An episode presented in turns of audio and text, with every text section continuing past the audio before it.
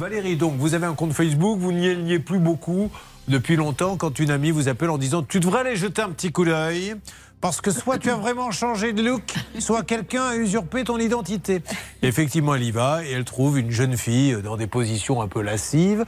Elle euh, décide de, tout de suite d'intervenir. Malheureusement, c'est très compliqué de faire comprendre à Facebook qu'on s'est fait pirater. Et aujourd'hui, elle se dit mais qu'est-ce qui va m'arriver? Alors, c'est vrai que quand on présente des histoires comme ça, on dit bon, il n'y a pas de quoi venir dans une émission parce qu'il y a une jeune fille, même si ça peut être un peu dérangeant, qui pose des questions, euh, euh, des, photos de charme. Sauf que ça va plus loin.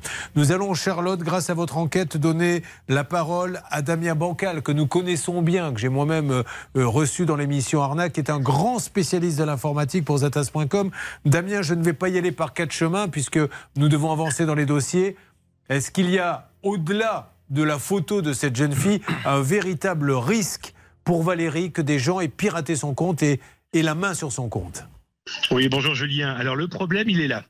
C'est que le compte pris en main, eh bien derrière, on a des pirates informatiques qui sont spécialisés, dans son cas, à ce qu'on appelle les arnaques à l'amour.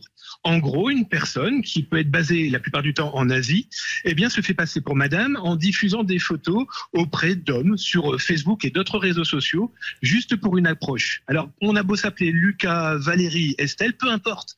Le pirate, en fait, il infiltre des comptes Facebook il attend un petit peu, il essaye de voir si pendant cinq minutes ou deux ans, il est réutilisé.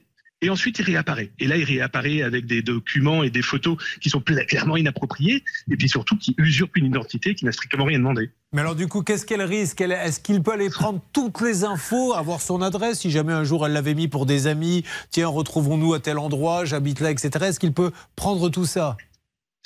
Complètement, parce qu'il ne faut pas oublier qu'une fois qu'un pirate est dans votre Facebook, il peut lire vos messages privés, première chose. Ensuite, il peut récupérer tout ce que vous avez pu diffuser en privé.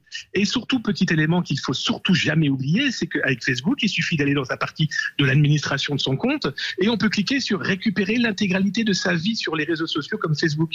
Et là, du coup, vous avez, depuis la création de son compte jusqu'à aujourd'hui, tout ce qui a pu être produit et réalisé par madame. Alors, Valérie, évidemment, n'a rien à craindre, mais ça veut dire aussi qu'ils peuvent faire chanter une personne si euh, en privé on a envoyé une photo voilà, un peu particulière. Après, il peut vous faire chanter.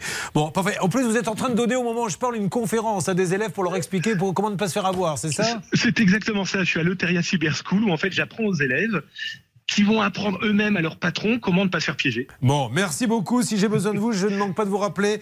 Euh, Damien Bancal, journaliste à zatas.com. Merci beaucoup, Damien.